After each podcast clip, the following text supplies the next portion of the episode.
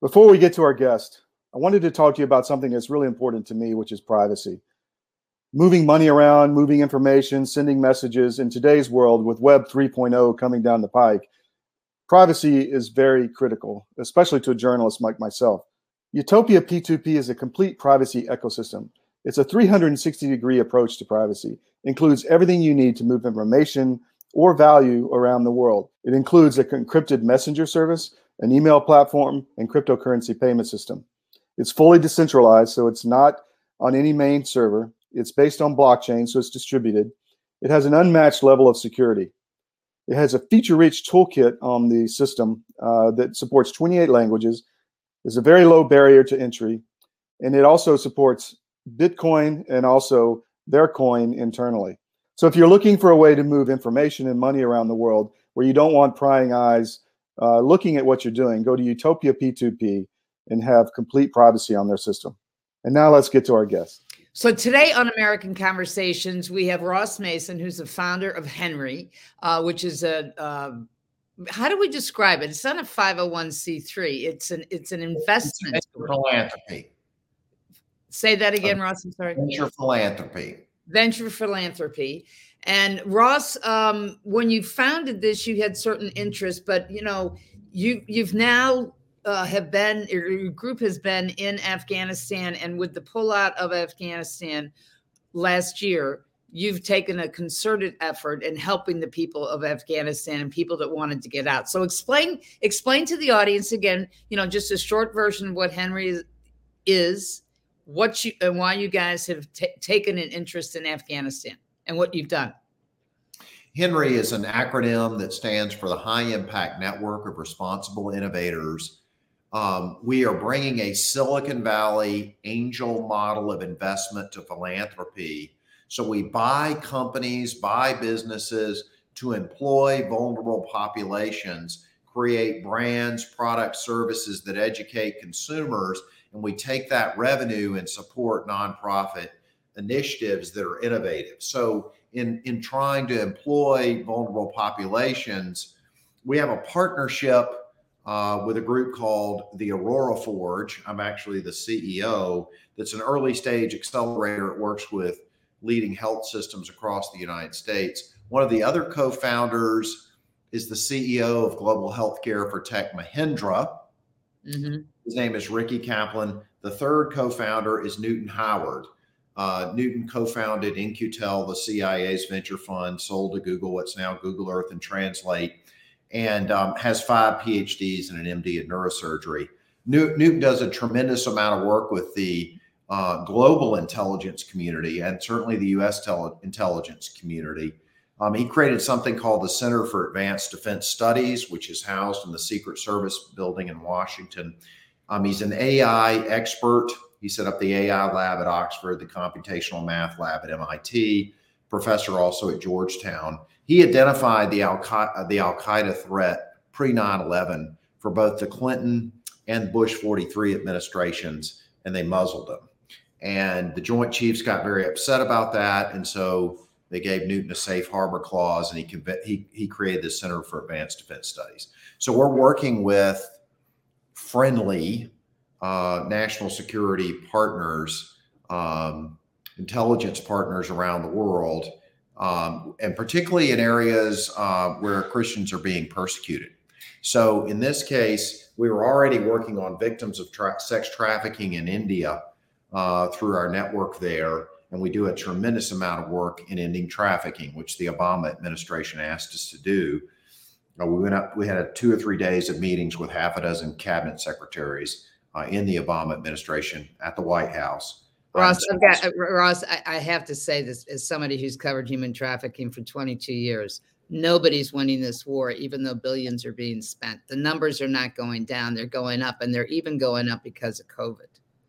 Well, because, because people want to want to have a financial survivability for the NGOs, and and they they they skew their numbers in terms of their success rates in, in a lot of ways, and that's that's been a problem for the 22 years that I've covered it. Well, that I, I couldn't agree more. And it's really more about the sound bites and the appearance of solving something and spending money is not a solution. Particularly right. if you're investing the money in corrupt regimes or in non-actors. Um, as the Clinton Global Initiative did in Haiti, where they raised 500 million to build houses in Haiti, and bought built six houses in five years with 500 million dollars. Uh, that, that that same thing tragically is happening in trafficking. And it's and it also happens at the the Global Fund to End Modern Slavery. It's another global, private, public uh, pay to play to say that you're doing something and in fact it's not the numbers are not going down because they're not really attacking nobody's attacking the internet which is sort of the elephant in the room that facilitates facilitates a lot of the trafficking. But, but let's get to afghanistan. So what were you guys doing in afghanistan that's why we were in that part of the world. And then when we had the debacle in afghanistan we were immediately um, the managing director of the family office that's part of the aurora forge ricky kaplan's family office immediately flew into Afghanistan. Um, he spent 90 days over a two and a half month period on the ground in Afghanistan and Pakistan. And we were working with friendly Middle Eastern and Muslim countries and governments, which was the only way we could get people out, frankly. Um, mm-hmm. I won't name names, but using their national airlines, using their intelligence infrastructure, using their special forces because they're right. Muslim and we were trying to get out U.S. citizens, we were green card holders, which is almost impossible to get them into the United States. And in this case, what happened was I got a call from a woman who actually had been working with me on anti trafficking and knew me from that, who lived in Germany. And she just called me out of the blue, hadn't spoken to her in 18 months, and said, Ross, I'm working to get people out I was praying about this particular woman, and I'm not going to say her name, but I'll tell her tell you about her background. And I can't get her out. She um, was on the women. She was on. Uh, I'm going to say a parallel uh, special needs athlete. I'm going to say that. I'm not going to be real mm-hmm. specific. And they are beheading all the athletes that are female because they believe they shouldn't be participating in sports. And not only that, and this was, is this. Let's just put the context here historically. This is after Biden pulled out from yes. Afghanistan. Yes. After the planes left, they shut down the yes. airport. And so the Taliban had beheaded all of the other uh, athletes they could get their hands on. But in addition to being an athlete, she was a prosecuting attorney for the former government going after terrorists. So she really had her uh, target painted on her chest. We were able to get her out of Afghanistan into another country, but it was still unsafe because of the proximity. And so um, she said, I think you can help this woman. And we were, and she has a spinal cord injury like me. And so um, I, I, believe we're going to be successful in getting her in our clinical trial here in Atlanta, hopefully, and get her out of her chair.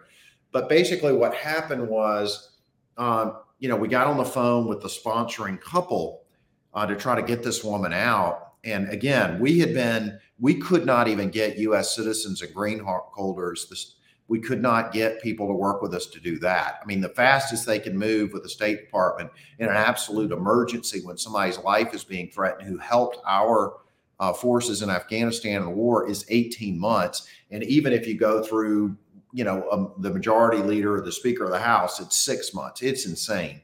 Um, I mean, and, and let me just say that you're not the only group that had problems with this because we hosted a, an American Conversations town hall in Tampa last fall, and we and on the the the uh, podium on, on the dais we had included a number of groups that, and, and, these are you know former military retired military guys who who basically had been in afghanistan in the theater jumped in immediately to get the, the private planes.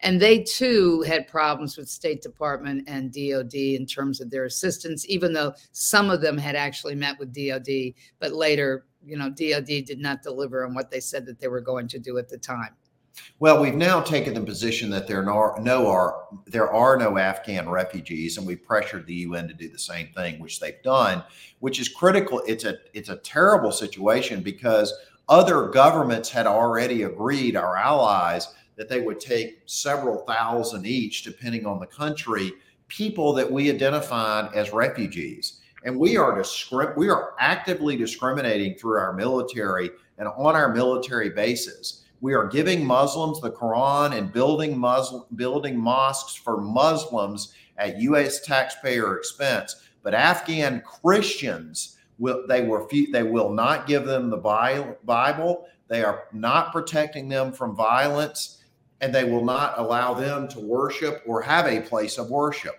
So we are actively uh, supporting people, some of whom are terrorists, giving mm-hmm. them the Quran, building them mosques, while we allow them in in our compounds to brutalize Christians who we're not protecting, and we will not allow them to protect to exercise their religion freely. It's insane. I mean, so I, what does that what does that tell you about the Biden administration? It is, I mean, it's like the Muslim, the philosophy of the Muslim Brotherhood is embedded in our State Department. I, I don't, I don't know what's going on, but it, I mean, they could not be more aligned with the people that hate hate us, and we're abandoning our allies and empowering and funding our enemies. I don't understand it. But what happened with this woman? Um, we got on the phone with the sponsors and we said, look, we can't get her into the United States, even though she was helping us during the war. Do you want her to be in North Africa, Eastern Europe, Europe, Middle East? Where do you want us to put her while we mess around with the State Department and shuffle papers around? And I'm not going to say the country, but they named a, an Eastern European country and they said, we've got somebody that's been on the ground there for 25 years. We can take care of everything um, lodging, medical care, caregivers, food, all of it. And I said, Well, I know one person from that country. Let me call them. And I called them on uh, their cell phone. I'd met with them in my dining room. And that's what we are the high impact network of responsible innovators. We do nothing but meet with people and say, How can I help you? How can I pray for you? And this is a gentleman who I'd done that with over the years.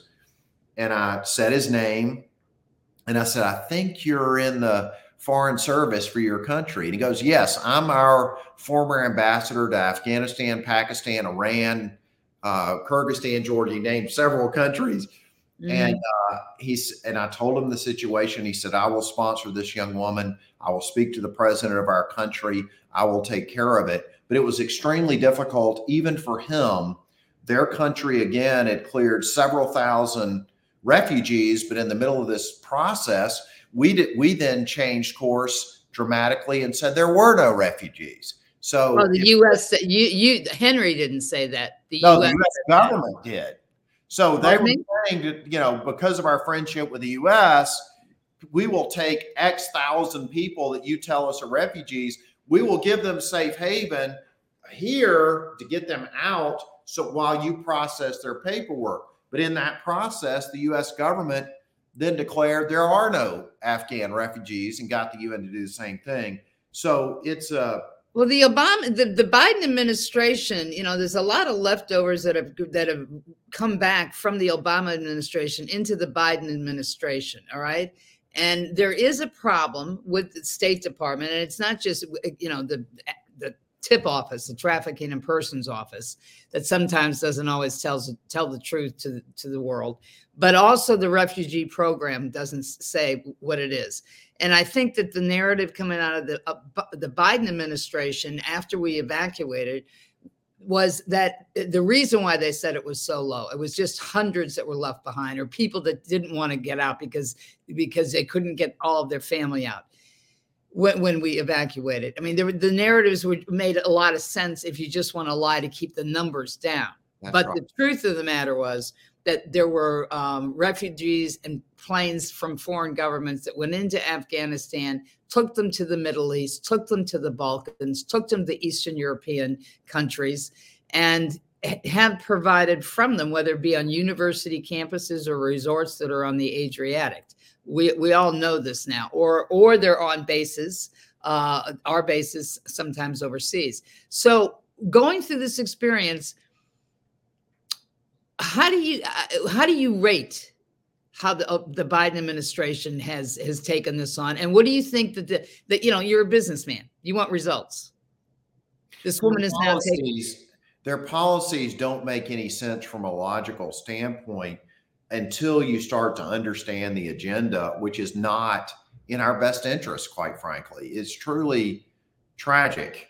Um, you know, what they, the reason they said they're no longer refugees is they didn't want things hitting the press. They'd rather people die that helped us for 20 years and risk their lives. They'd rather just have them beheaded or brutally murdered or killed or tortured than have a bad press story somewhere in these countries you just named North Africa, the Middle East, Eastern Europe that have got come out and hear that they can just say, well, there's just no problem you know, because obviously the Taliban's not going to be holding press conferences and saying, here's how we brutal, brutally murdered this person or that person. But they also have these insidious policies. I just mentioned about, but they have a policy. The Obama administration started, which I, the Biden administration has rebooted, a policy with our State Department where anytime you, the, the largest group of persecuted people for their religious beliefs in the world are Christians there are almost 300 Christians that are being brutally persecuted all over the world. Yet, our State Department's policy is you cannot give money to support Christians that are being persecuted unless you match it dollar to dollar to support Muslims. And that is the only religion where there has to be a match. So there's no there's no there's no corresponding policy. You can give all the money you want to help Muslims. And it doesn't have to be matched at all. But if you're going to have Christians, doesn't have to be matched with other religions, but you have every dollar you give to help Christians, which are the most persecuted group in the world, you've got to give at least a dollar for to support Muslim causes. We have those kind of policies in our State Department, and it's absolutely insane. And you just uh, it you just you can't believe you're having these kind of conversations uh, with our, our national security and policy and diplomatic leaders. It is insane. I, I don't know what else to say about it. It's so one sided. And it's, it, you know, I, I, it's just hard to navigate. So, what is Henry doing now in terms of Afghanistan? We have boots on the ground with special forces, forces partners, a lot of whom are retired from the U.S. intelligence community uh, Middle Eastern governments, again, friendly governments uh, from the Middle East. Um, and we're cycling people in and out. We have safe houses that we're funding. Uh, we are paying for the transportation through our partners uh, into safe countries. I mean, and we're trying, it's tempting. We're trying to stay away from doing things we shouldn't be doing, uh, but it is very tempting. And we thought about it. We did not. I don't think it's the right thing to do, but it'd be very easy to partner with Mexican drug cartels, fly them into Mexico and pay them to come across the border. But we're avoiding that. Uh, but it, it, it's incredibly expensive to keep these people housed, fed, uh, fed clothed, and protected. Um, but we are quietly doing that. There are a lot of other dozens of other wonderful organizations and partners. Franklin Graham is doing a great deal in this area. Um, there are tremendous. There's tremendous work quietly being done um, but our government is an obstacle and an impediment, uh, not a partner, in my opinion. So, how are you going to handle that going going in the future? Um, we are we are working with fam- it's a case by case situation in finding um, partners in the United States, and they're appealing to their congressional delegations, their congressmen, their senators who are very good actors who are mm-hmm. applying pressure to the State Department, who are on the relevant committees and can start yanking budgets or threatening that. Um, we are working, and, and people of both good good faith of both parties who genuinely love and care about this country, who are using their office and their influence with different political leaders um, to, on a case by case basis, with sponsors, get people into this country. Our role, and we help try to make those connections and and create those those uh, relationships and pairings and opportunities. But what we're having to focus on in the interim is getting them safe haven in friendly countries. Um, that despite our uh, reversal on refugee have Afghan refugees that want to do the right thing. That's our focus. Getting them in safe countries uh, where they can wait out our bureaucracy and hopefully we'll have some change of leadership, priority, and perspective that will allow these us to, to bring these people uh, into our country. We have we're letting in all kinds of criminals and the worst element in the world from Central and South America are just flowing across our border. But many of these people, hundreds of them, thousands of them, who risk their lives to help us fight the war on global terror, we're leaving behind. Yeah, that the policy of leaving people behind is, is is not is not is not who America is. It's a disappointment. If, if, and that that's a that's a nice way of saying it. Ross, please come back and report on us on on the you know the the successes that you have as well as the hurdles that you have to face with Henry for saving the people that helped the U.S. and the, their allies in Afghanistan. Well, thank you and God bless you. It's a pleasure to be with you today. Thank you, Ross.